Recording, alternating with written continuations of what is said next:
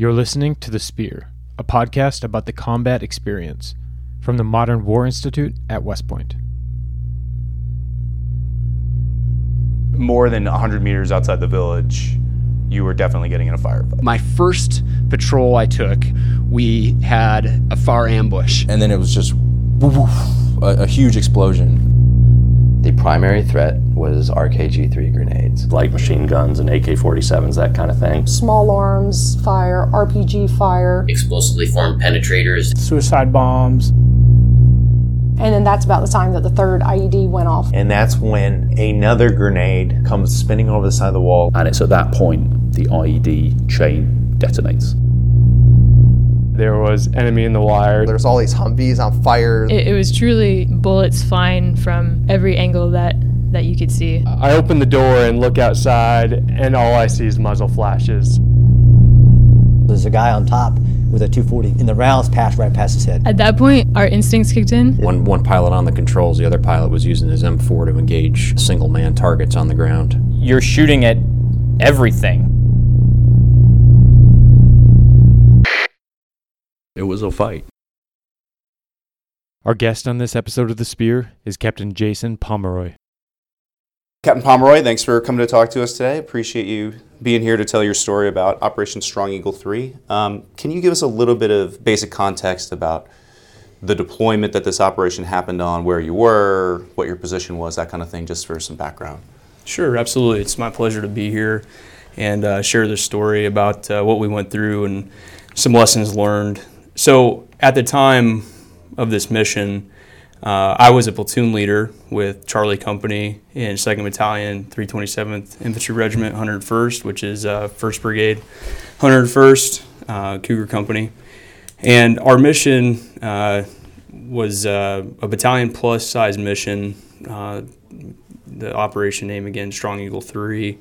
And the location of this for our company specifically was in Saro Bay, Kalay, the you know the Afghani word for town and uh, looking at this a little bit bigger, uh, that location is in RC East uh, along the northeastern Afghan Paki border, uh, along the Kunar River Valley, south of the Pech River Valley.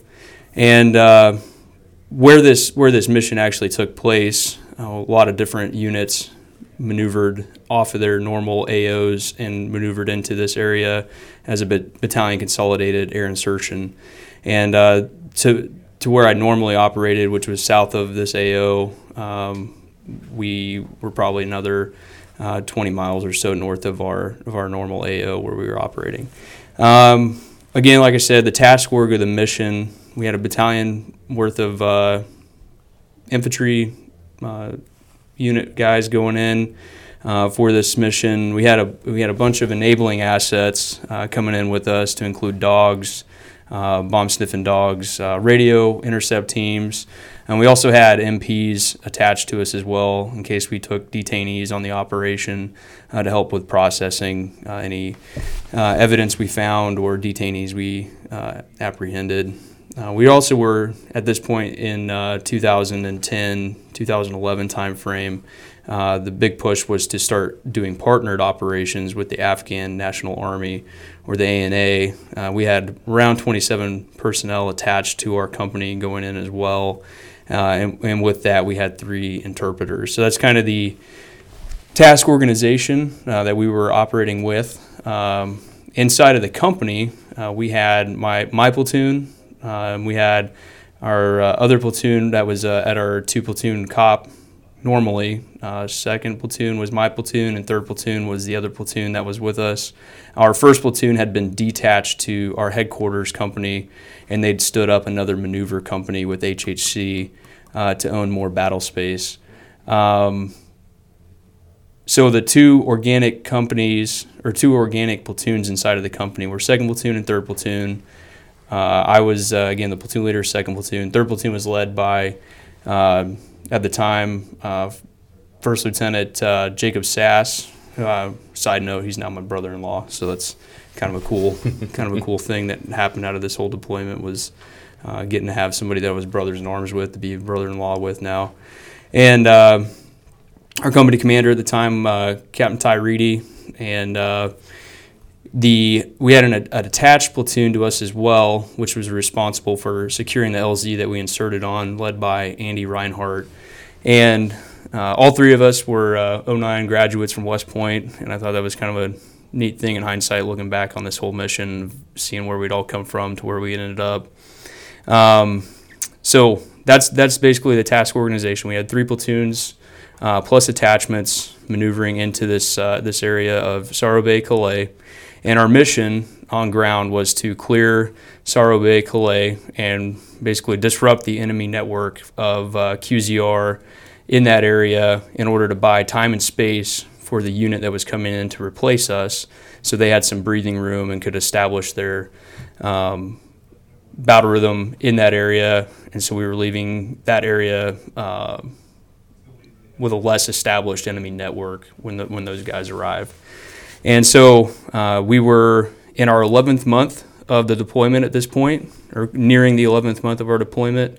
Um, we were about six weeks out uh, from coming, starting to send people home uh, on main bodies. We'd already st- started sending ADVON personnel home uh, from different units across the battalion.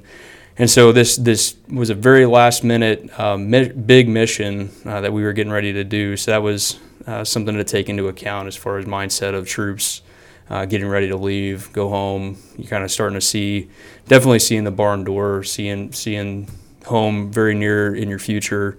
And uh, me personally, up to this point, had been through seven firefights, and so I'd, I'd had an experience with kind of getting stress inoculated a little bit and understanding kind of how to compose myself, uh, you know, in a stressful scenario uh, at this point as a platoon leader. And so I felt prepared. I think the guys felt prepared, even though we knew we were getting ready to come home. Uh, we were very much focused on the mission, very much wanted to get this mission knocked out and get home to see our families. Uh, so we we ended up inserting into uh, Sorrow Bay uh, during a period of darkness. Yes, for for you yeah. to Bar, kind of talk yeah. the talk the kind of larger operational structure. So there's a couple different towns or villages that we're going to land in. We're yeah, going to put okay. a couple different platoons in places. Kind of describe to me what the, the operational picture looks sure. like in, yeah, in sorry. total. Yeah, so the uh, Sorrow Bay would have been a town to the south of a ridge line, and on the other side of that ridge line, a large ridge line, there was another town that our uh, headquarters company was going going to go in and do the same type of operation uh, just north of where we were clearing Sorrow Bay, and um, our objective name for this this mission was Objective Lexington. Their objective name was Objective Concord, and uh, similar mission, same same type of uh, platoon structures, you know, attachments, similar similar assets going in to help them be deliberate in their clearance of these buildings, basically looking for high value targets and taking as much uh, enemy uh, cache equipment out, out, of the out of the playing field, out of the fight as possible uh, during this mission. Uh, again, like I said, QZR uh, had ran that entire AO uh, for years. Uh, have very established insurgent network in that area it was a basically a, a, pipeline coming in and out of Pakistan for where men, weapons, and equipment could find their way into Afghanistan to disrupt um, U.S. forces. But ultimately, they were trying to target, starting to target Afghan National Army and uh, National Police forces to disrupt and discredit the Afghan uh, government at that point. And so, uh, basically, that whole area, that that whole river valley uh, or that to the east of the Kunar River Valley there was just um, a staging area for the uh, men, weapons, and equipment to move their way into Pakistan or from Pakistan into Afghanistan. And so, um, yeah, that, that was the laydown. We had our uh, headquarters company to north. On the ridge line itself, we had our battalion headquarters mm-hmm. uh, as well as an 81 millimeter mortar and uh, again headquarters element S3 commander. Um, and then our, our company to the south. So basically, two companies plus, and then headquarters element on the very high ground. Uh, we also had our I forgot about that. We had our scout platoon uh, led by Steve Tangent uh, to the east of us in a blocking position to prevent any reinforcement along the, the high ground coming down onto either side, either objective from the top of that ridge line. Gotcha. So. so your company going to clear objective Lexington. Mm-hmm. The plan is we're going to infill by helicopters. We're going to establish some kind of overwatch or base of fire, and then your platoon is going to go into onto the objective yep. into Sorrow Bay. Correct. And then clear through the yep. entirety of the village. Yeah, and so yeah, to, to kind of lay the the lay of the ground for uh, our objective was uh, Sorrow Bay, Kalay was along a ridge line around the same elevation of where we were going to insert, and then that ridge line led into higher ground that surrounded us on three sides.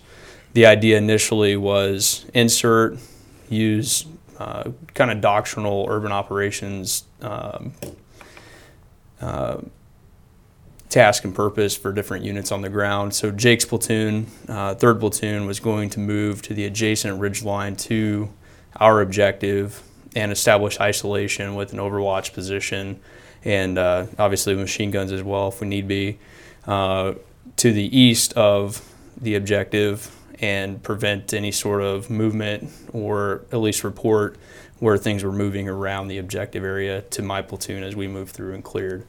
And then uh, Andy Reinhardt's platoon on the LZ was sta- was stationary and going to maintain that uh, position with a 50 caliber mm-hmm. machine gun and our 60 millimeter company mortar as well. And the intention there being that you're going to exfil out of the same Right, and that yeah, that was that was to op- keep lines, basically lines of communication open to exfil out of there if we needed to, and uh, also we didn't want to have anybody maneuver up from any other areas up on that ridge line and be at the same elevation maneuvering against us if, if that were to happen. So, so was your assessment of enemy threat? Sort of what risk um, did you did you identify as part of your mission analysis? Right, and so you know at that time as a as a platoon leader, I think I was a little like many platoon leaders, kind of narrowly focused and didn't think as operationally. I was thinking more at the tactical level, and uh, so I wasn't thinking about some of these bigger bigger things going on around me. I didn't think some about some of the other units going on or what they were going to be doing in their their areas, or because we were outside of our AO that we were normally operating in. We knew our AO very well because we were operating in a different AO. Didn't quite have a firm grasp on exactly at my level what was going on. Uh, I remember in the battalion brief when we were getting ready to execute, you know, they say, hey, this is going to be a big mission. We're going to have a lot of enemy fighters. It's a very well established network. Um, and then, you know, in there, in that brief, just remembering thinking, well, this is the, probably the biggest mission that we've done this deployment.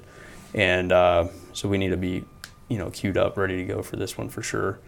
And uh, yeah, so we we knew um, that w- that it was going to be a hard fight going in. But I didn't really, I guess, understand exactly like, numbers wise, or I d- hadn't quite really visualized like through my red hat, I guess, of what that was going to mean on ground, uh, 100%.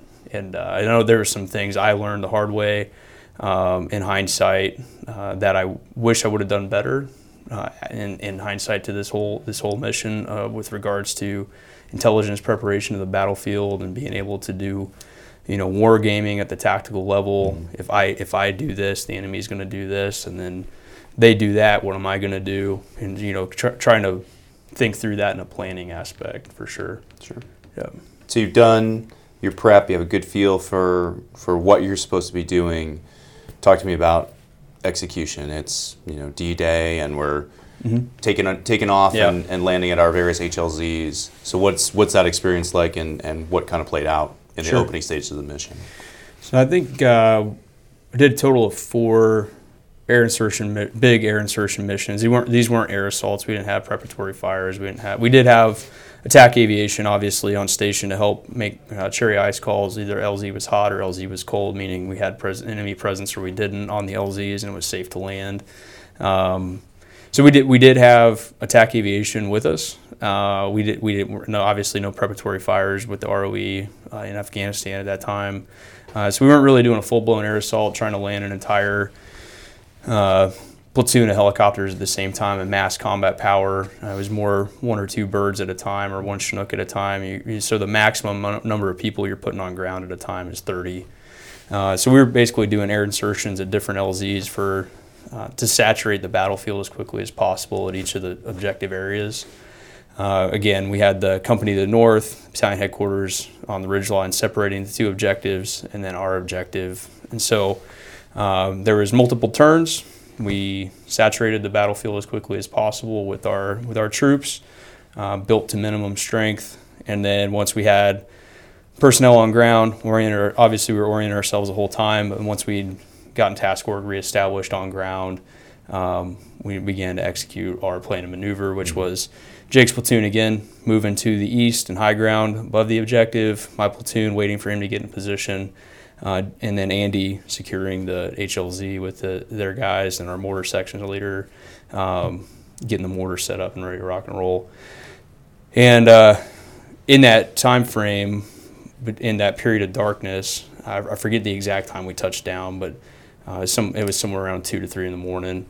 Um, we started getting uh, reports from the attack weapons team that there was uh, enemy personnel moving around. I remember this being a very confusing uh, period here where there was, you know, a commander was passing information. It was coming from the FSO, coming to the commander. We were getting intel updates on ground. Uh, you know, the, the the speed at which we were trying to establish isolation of the objective was kind of the priority at this mm-hmm. point. And so there was there was some there was some disconnect a little bit between the attack aviation guys and what they were saying and uh, us on the ground, and that that in that process somewhere in there there was a breakdown, and uh, Jake's platoon ended up running into uh, some guys from uh, the village that were exfilling the village, and basically they were trying to do the same thing. They were trying to move out of the village and move to high ground adjacent to um, the village of Sorrow Bay. When Jake's platoon ran into those guys at night and basically ran into a near ambush, uh, because they're obviously not wearing body armor, they were able to climb up in the trees with their AKs, and so Jake's lead platoon uh, suffered several casualties, uh, you know, in period of darkness, very close proximity to where they were at from a high, higher position because they were up in the trees and stuff. Um, I don't believe we were, I don't believe Jake's guys were able to get, uh, it, you know, kill any of their guys in that initial engagement. I think it was just more of a, you know, react to a uh, near ambush scenario. You return fire and uh, attack into it. And, you know, that's easy to say in training. It's mm-hmm. much harder to actually do that in real life. And uh, so I thought they, they did an excellent job of trying to maintain what they had, secure secure casualties where they were at. I think they took initially four casualties uh, at that initial engagement. Um, and then, uh, so obviously the mission changed at that point. We went into helping secure Jake uh, down the hill uh, provide security for his platoon while they evac their casualties. The PJs came out station. Uh, at this point, we're you know we're bleeding into the hours of daylight mm-hmm. now. Mm-hmm. Uh, you know, time time starts passing pretty quickly. Uh, once contact's made and casualties are taken, then time starts to tick by pretty quick. So we went from period of darkness into period of daylight, and um, PJs were amazing. They got on target or got on station, got right down in there. We were in a very tight spot. We were in a kind of a ravine where they were able to get in and uh, get Jake's uh, wounded and KIAs out uh, from where he was at. And um, you know, we had, we hadn't heard uh, that any of the guys had passed at this point. Mm-hmm. And I mm-hmm. think there was a lot of uh, damage done, obviously, um, at that point. And uh, so we got him evac'd, got him out of there. We changed the plan. I realized that was probably not the best course of action given the terrain, given the our uncertainty of with where all these squirters had just left the village. Uh, that we were no longer going to s- try to push Jake's platoon, especially now that he'd taken four casualties, mm-hmm. um, across the valley, away from the company, away from the two platoons that were still there on the ridge line. So we had changed mission. We consolidated the two clearance platoons, which is myself and Jake at this point, so second and third platoon. Andy's still maintaining his position as the uh, uh, retaining the high ground at the HLZ mm-hmm. with his platoon plus, uh, 50 plus, uh, uh, 60 millimeter mortar. And so now Jake and I begin a series of overwatch bounds basically along the ridge line as we push through uh, the, the houses along uh, Sorrow Bay, Kalay. So, um, and, you said before when we were chatting before we hit record that yeah. the the clearance distance was you know relatively speaking not that big, but right, yeah, it's probably yeah. about you know 1500 yeah, so the, meters or so. Yeah, so it's not the, insignificant either. Right. Yeah, it was probably about a mile linear distance from where we inserted to the end of where we needed to finish clearing for the day. However, those houses were um, probably 500 meters elevation difference from the top of the ridge all the way down to where the lowest house was, mm-hmm. and all this is, you know, very established old Afghan uh, terrain. So they they've terraced the side of these mountains so they could farm it uh, for you know hundreds of years probably. And so it's you know, a lot of climbing giant staircase type things, trying to maneuver an entire platoon up and down the side of these these hills to clear this stuff. And so we, uh, at that point, you know, we reconsolidated, got everybody moving. Uh, obviously, everybody's shook, shooken up at this point, um, especially Jake's guys. I mean, third platoon, love those guys. We were very tight at this point in the platoon. Like the two platoons, being on a two platoon cop, uh, there, I don't think there's another way that you can establish bonds like you do in that kind of scenario where you have a little larger. Well, it's probably a little larger than a football field. It's probably like a couple football fields mm-hmm. attached together, but you're stuck on this island for an entire year together, and so you get to know each other very, very well. Uh, build a lot of really tight friendships that way. Uh, and then obviously you've gone through a bunch of firefights together, pulled each other out of tight spots, or gone in and replaced each other on missions and stuff. So, um, you know, we, we all felt felt the sting of that initial contact that Jake's guys went through. Uh, but I definitely I know the third platoon guys were really hurting after mm-hmm. that. But I thought Jake and those guys did a really great job of you know putting the head down, continuing mission, and staying focused on what we came there to do, which was just incredible in my opinion of how, how those guys did what they did on, on this mission. Um, so we're clearing. Uh, Jake's platoon kind of goes to the lower ground portion off the ridge line. I stay up on the high ground because uh, I still have uh, an entire organic, fresh platoon. Uh, we decide to keep my platoon up on top. I'm going to use my larger manpower numbers to help kind of offset and create a uh, like a buffering element. So my first squad squad leader, uh, Staff Sergeant Ray, he is at the time he's he's my more experienced NCO, uh, maneuver squad NCO. So I, I have him move his squad in kind of like an overwatch position that's more more or less to help keep us spread out so we don't get so bunched up mm-hmm. on the mm-hmm. ridge line. Uh, so if we do take fire, we're not all pinned down in one one little spot. Uh, and so he continues to bound forward of the platoon, kind of as an advanced element to help uh, keep observation forward for the rest of the company, and uh, then allows the rest of my platoon to continue to bound through and clear on the high ground. And then Jake's guys are doing the same thing. We're just working our way through the through the town. Uh, we start to find a few things. Uh, we, then we start getting radio reports from the other objective on the northern side of the ridge line, where HHC is clearing that they're finding a lot of stuff. Mm-hmm. We're we're not finding nearly as many. Um, you know, material. We're not we're not finding nearly as many caches of uh, munitions or ammo or anything, but the HHC guys are finding a lot of stuff. And so, um, this point in the clearance, we're probably halfway through. Uh, no, no other shooting has taken place at this point. We're continuing to push through, clear systematically, um, stay, trying to stay on his line as much as possible with second and third platoon, just kind of continuously to bound forward through the objective areas and clear through the houses. Um, and we get to a house, and there's a elderly woman there I don't obviously don't remember her name, but she offers to keep let us stay at her house um, for the for the night. And at this point in the day, it's past noon for sure. We're probably in the early evening time frame. We're getting mm-hmm. close to a period where we need to start thinking about while we have daylight, maybe consolidating, thinking about where we're actually going to bed down for the night, where we're going to occupy for a strong point defense. Sure. You know, we just took contact. All those guys are still out there somewhere. Uh, they're not doing anything. We're not picking up any radio chatter at this point. Um, and so we know we know there's somebody out there in the hills still some, somewhere around us. Um, but we're, we're focused on the clearance. Uh, we, so we tell her no thank you. We continue moving through uh, that clearance of that uh, that village. Uh, we reach our LOA building, which is the far northern house in this Kalay mm-hmm. uh, for the day that we want to clear. And there's some outlying buildings further up into the valley Uh, they're kind of off on their own. Uh, we're not worried about those. We want to get to this last main group of houses, and we want to clear those, and that's going to be our LOA for the day.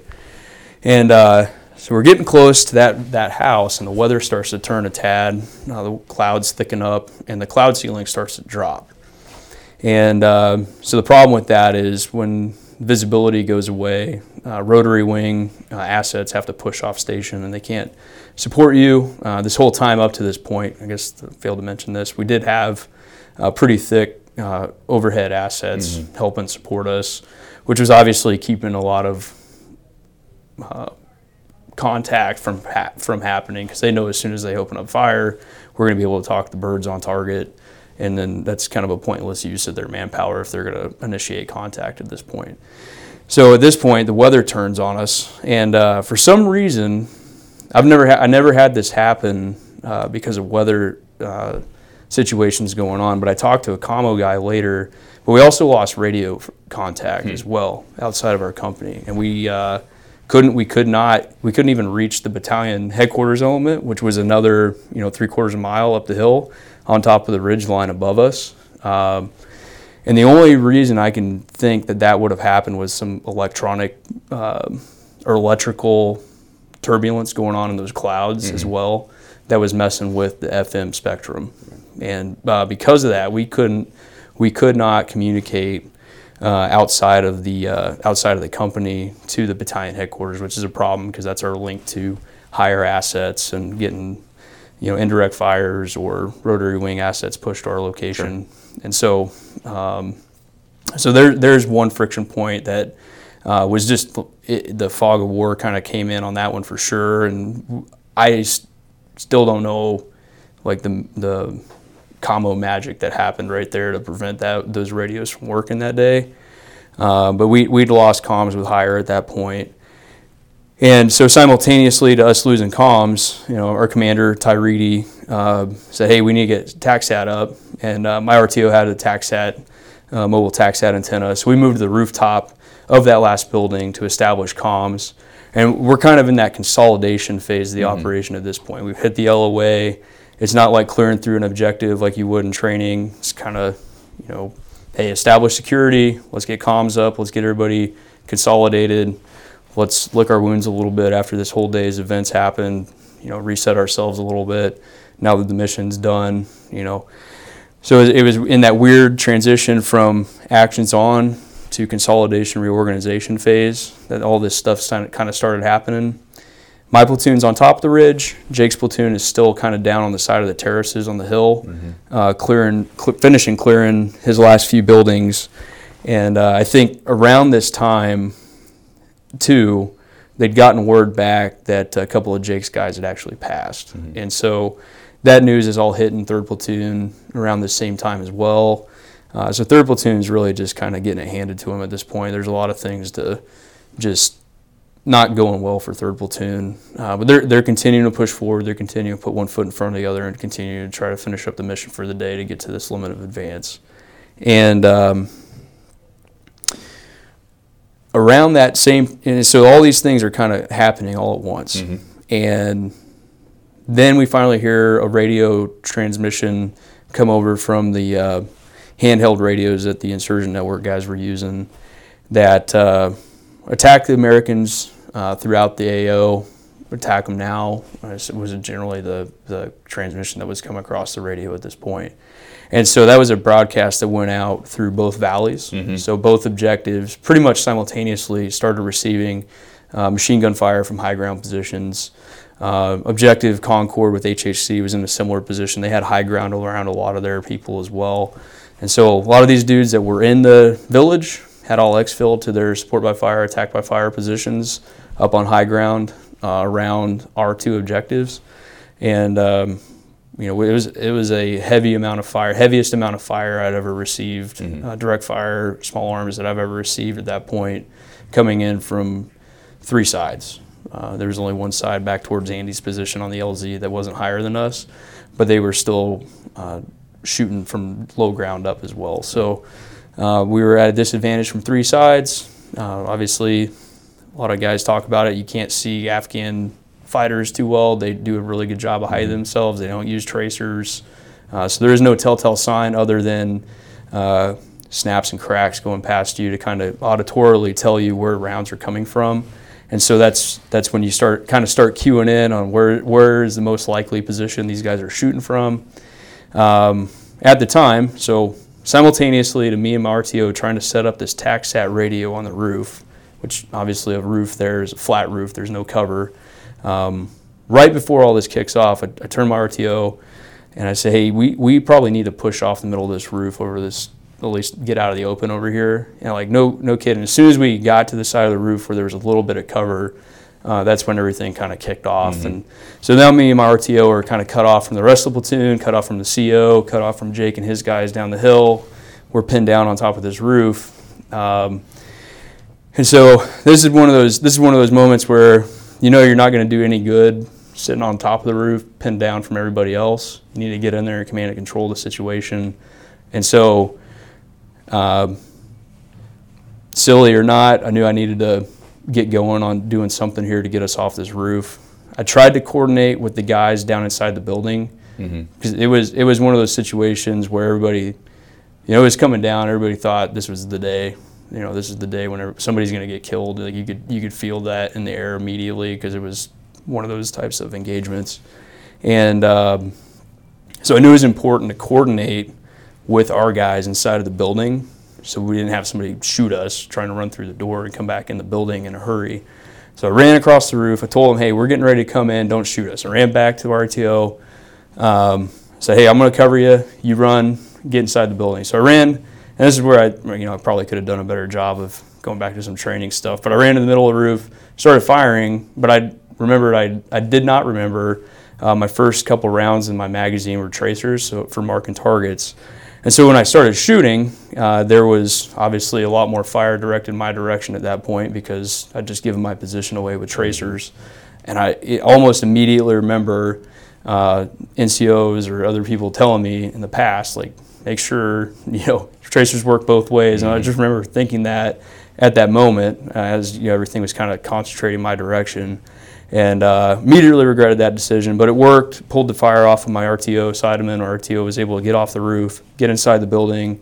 I was right behind him. Got off the roof, uh, jumped down, uh, got with the rest of the platoon, and everybody else that was piling in the building at this point, uh, trying to find cover. So and just get a situational awareness of what was going on. So at this point, as you're trying to, to gather the situation, yep Right. There's the initial sort of reactive contact. Right. Just yeah. return fire. return fire. Try to right.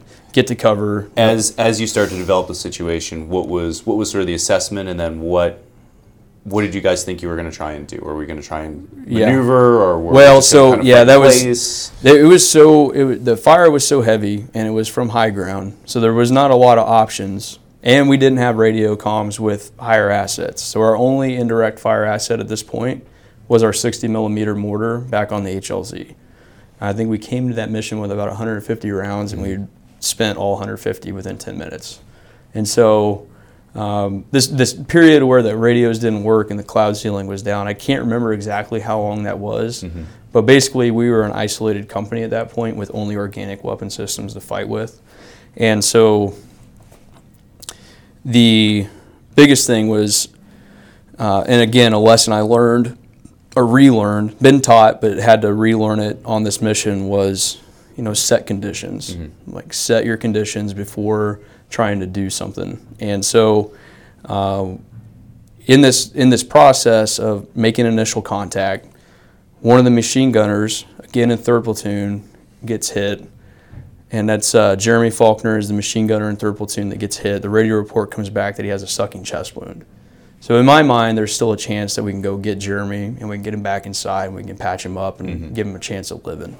And so I know I'm in a better spot than Jake's in at this point. I got a little more wherewithal about me. Jake had just come in the building a little well, and so the the house that I talked about earlier comes into play at this point. We're all trying to get inside. We're hearing this report of Jeremy being hit down the hill and all of a sudden, the house that that lady tried to get us to stay in blows up.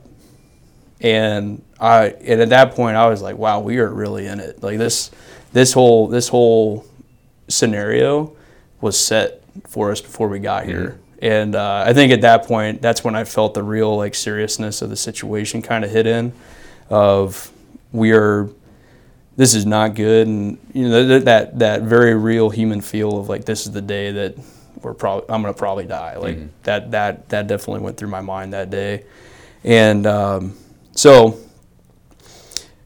and I, you know, it's kind of corny to say it, but I think there was something in the Band of Brothers movie when he's like, "Hey, as soon as you accept the fact you're dead, you just begin to like operate." Mm-hmm. And I remember that happening. I remember feeling like, "Okay, like that's the fate, then so be it.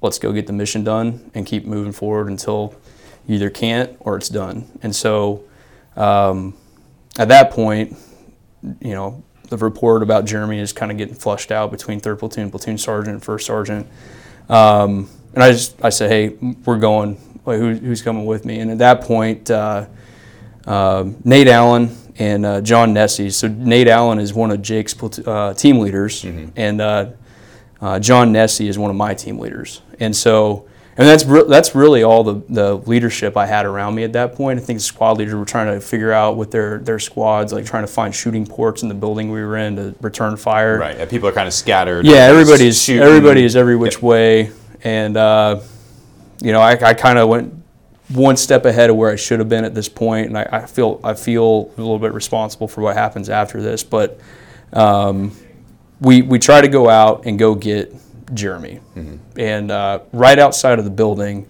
I remember as soon as we came around the corner, you know, I was in front and the two team leaders behind me, we we jump over a rock wall and jump down into a, a little like corral, basically where they would have kept goats or something. I remember there being uh, just a hellacious amount of gunfire flying past us. Like I feel the, the air moving around me, hearing the snaps and cracks and everything. Uh, so immediately you're like, okay, find cover, get in cover. It's stupid, like get in cover. Uh, so we start low crawling behind a wall, but there's a gap in the wall with a bunch of sticks and logs and stuff. Um, I don't think anything of it as I try I cross that gap because I, I don't think they can see us mm-hmm. and you know cover versus concealment. Um, but so I you know I, heat of the moment, I'm just moving, trying to keep moving, trying to keep moving, trying to find a place where we can actually get down this this terrace uh, series of terraces down to where Jeremy's at, and we don't know where he's at right mm-hmm. now. We're just trying to locate those guys visually and then move to their position.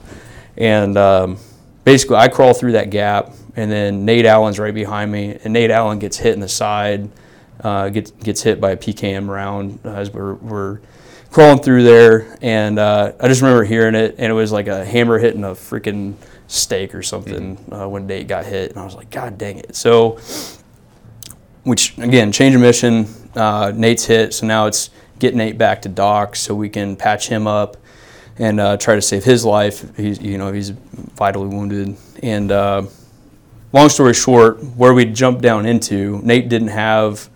I mean, it was very painful. The, the bullet ricocheted. Later, we found out bullet ricocheted down into his liver.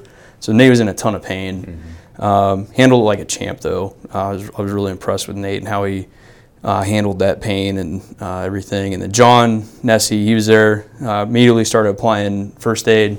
So like, well, we got to get back in this damn building. So uh, at that point, I had no option but to start just ripping this rock wall apart that we just crawled over, so we could have a gap to go back through to mm-hmm. get into the building to get uh, Nate back in there and, and, expose ourselves as little as possible. That's the only thing I could think of at the time was we have to create a way to get back into the building mm-hmm. without getting shot again, trying to get back into this building. So create a breach a hole basically uh, with my hands and body, and just figured out how to make a hole. And we got Nate back up. Nate again, you know, like a champ, got back up on his feet, helped get him back inside to doc uh, got him situated. And at this point, the, the squad leaders in the two platoons had started to formulate, you know, getting some firepower outside the building because the building only had one good shooting port to shoot out of, which the machine gunners were taking turns popping up and emptying belts of ammo out the window and then popping back up to shoot out of. Uh, but it just wasn't effective. We couldn't build a base of fire that was effective. And so at this point, uh, I forget which squad leader it was. Um, but I think it was all of them really. They started piling out of the, the building with uh, machine guns, 203s, everything, got on the rock wall, started returning fire. And around this time, I think we started being able to start get some 105s or 155 mm-hmm. rounds on target on the ridge line across the way. Um, but we, you know, we were in that we were in that gun to gun fight for a little while in low ground. Um, I, you know, I couldn't tell you how long we were in it for or anything, um, but it was just kind of amazing to me how. I guess the two things I learned there, obviously, set conditions before you go and start to maneuver in direct fire contact. Um, I knew better, been trained on it. Uh, it's just one of those kind of you know quarter armchair quarterback things you could you could sharpshoot yourself on later, uh, making sure that conditions are set before you inflict more casualties on yourself while you're trying to maneuver. And uh, even if you care about the guy that's down there, you can get more guys torn up needlessly in the process. That you know that's something I beat myself up about for a while. I'm just happy Nate you know was was able to make it out of there, and Nate's fine. They married and has kids now and stuff. Mm-hmm. So, um, but the uh, yeah, so that that that day ended. Um, Faulkner unfortunately passed. Um, we got uh, fire superiority eventually. Once radio communications came back, we just started dropping all sorts of indirect fire. Brought helicopters back on station. Started uh, eliminating targets, and then. Uh, that in that period of darkness that night, everybody. So we learned earlier in the deployment that you need to bring your own cover with you. So we, everybody had 10 sandbags on their mm-hmm. kit. And so that night, we spent all night building a fortress out of that, that building, and we built machine gun ports all over the place and basically turned that thing into a machine gun nest uh, pointed in all directions so that we could hold a really good strong point defense from that position. And I think there was a combination of wanting to give it back to them the next day and you know do right by the guys we lost that first day mm-hmm. and just kind of some of the battle hardened stuff that the guys had gone through up to that point in the deployment, where yeah, guys felt it. Guys felt the loss of the dudes they lost the first day, uh, but it was almost like they were more determined to stick it out after that point. To you know, if we're, if we're going to be out here, then damn it, we're going to do everything we can while we're here. Mm-hmm. And uh, I, I, I couldn't have been more proud to be part of that unit at that time with those guys because they were such a uh, just a selfless bunch of guys that were were in that platoon in that company. So. So as you know, night falls and you guys go about prepping yourself. How much longer were you out there? Kind of what was the exfil plan at that point? Since yeah, both objectives, so I assume, had been cleared. Now that contact had been gained, um, you know, obviously at the time, I don't think I had as good a grasp about this as a platoon leader, but I understand the value of now once you've gained contact with the enemy, you need to maintain contact with the enemy because if you can maintain pressure on the enemy at this point, you can continue to attrit him, destroy him, disrupt his capabilities, which was our mission when we got there. Right. Um, sometimes I think down at the platoon level for sure, it's real easy to get cynical about getting stuck on mission and the mission keeps dragging and dragging and dragging. Um, that that kind of happened uh, because we were, you know, hey, it's going to be a 36 hour mission. We're going to be there, hit this thing, come out. Uh, that ended up being a nine day operation. Mm-hmm. And so um, our platoon, I think, pretty certain we're the only second platoon. Well, we, we were also very lucky, and, I, and it's just all it is. I don't know if it was divine intervention or what, but we were very lucky that we didn't suffer a single casualty on that operation. For nine days out there, we didn't. Nobody got hit, mm-hmm. and uh, I don't know what the reasoning was for that, but we were very lucky that that never happened to us. Uh, obviously, uh, third platoon had taken a fair amount of casualties at this point, and so they were they were pulled out around day five or six, I mm-hmm. believe. So they were actually out there, and you know that's where I have a ton of respect for all those third platoon guys and what they went through that day because they they got punched in the mouth, they got right back up, and they kept going, and uh, you know it was just a real testament to like intestinal fortitude, yeah. in, in my opinion, and uh, so yeah, we, we stayed for nine days and we ended up being, uh, I don't know if we were the division, you know, priority at that point. Uh, but then they dumped all sorts of resources and assets. Uh, Special Forces showed up, Ranger Bat showed up, and now we're now we're really starting to tear through places and try to really find QZR because at, at, that point it's like find QZR, like secure high ground, deny key terrain, so we can continue to have freedom of movement for our you know, obviously at this point, the special operations guys are going to take over and they're going to do what they do. So you, you need support op, support elements on ground to allow them freedom of maneuver on ground. So uh, my platoon, uh, we ended up moving back to our original HLZ at the end of day three, reinserted to another HLZ uh, to the southwest, mm-hmm. cleared another village, no contact taken, stayed in place there for another day or two then we had to move on foot down and through another valley back up to our original, well, to a different ridge line between the two HLZs mm-hmm. to secure high ground and provide observations so task force could come in and clear some some villages. Um, you know, because at that point they're leveraging their assets to do targeted hits, and um, basically the high high ground position we were at.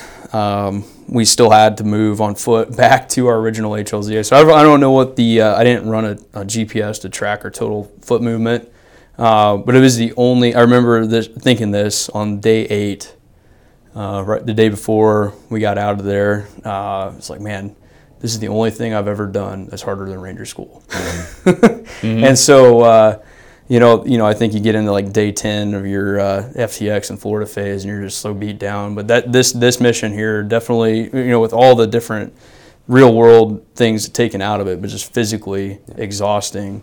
Uh, by day nine on this operation, you know, everybody's carrying around 70 pounds of gear, mm-hmm. plus plus your kit. So, I mean, everybody's probably hauling around 100 pounds of stuff, and uh, we did that for nine darn days up there in the hills, hiking around, and um, yeah, it's just one of those things where uh, I'd always seen guys that came before me over there operating in Afghanistan. It's like, how do they do it? Mm-hmm. And it's just you put one foot in front of the other and you train really damn hard and you get ready for it. Yeah. Yep. All right. That seems like as good a spot as any to, to yeah. close it up. So I appreciate you coming to talk to us. I think for it's sure. a, a fascinating yeah, hopefully, uh, story. So hopefully this gives you know listeners that are beginning their careers out uh, a perspective on you know a couple couple things. One, intelligence preparation of the battlefield is critical at the tactical level.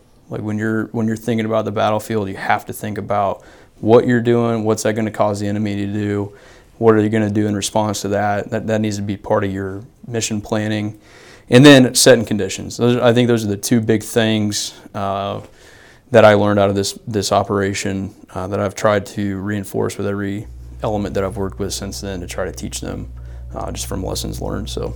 Awesome. Well, thank you so much for talking to us. You bet.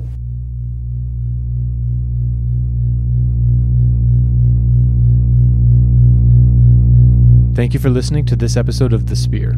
The Spear is produced by the Modern War Institute at West Point.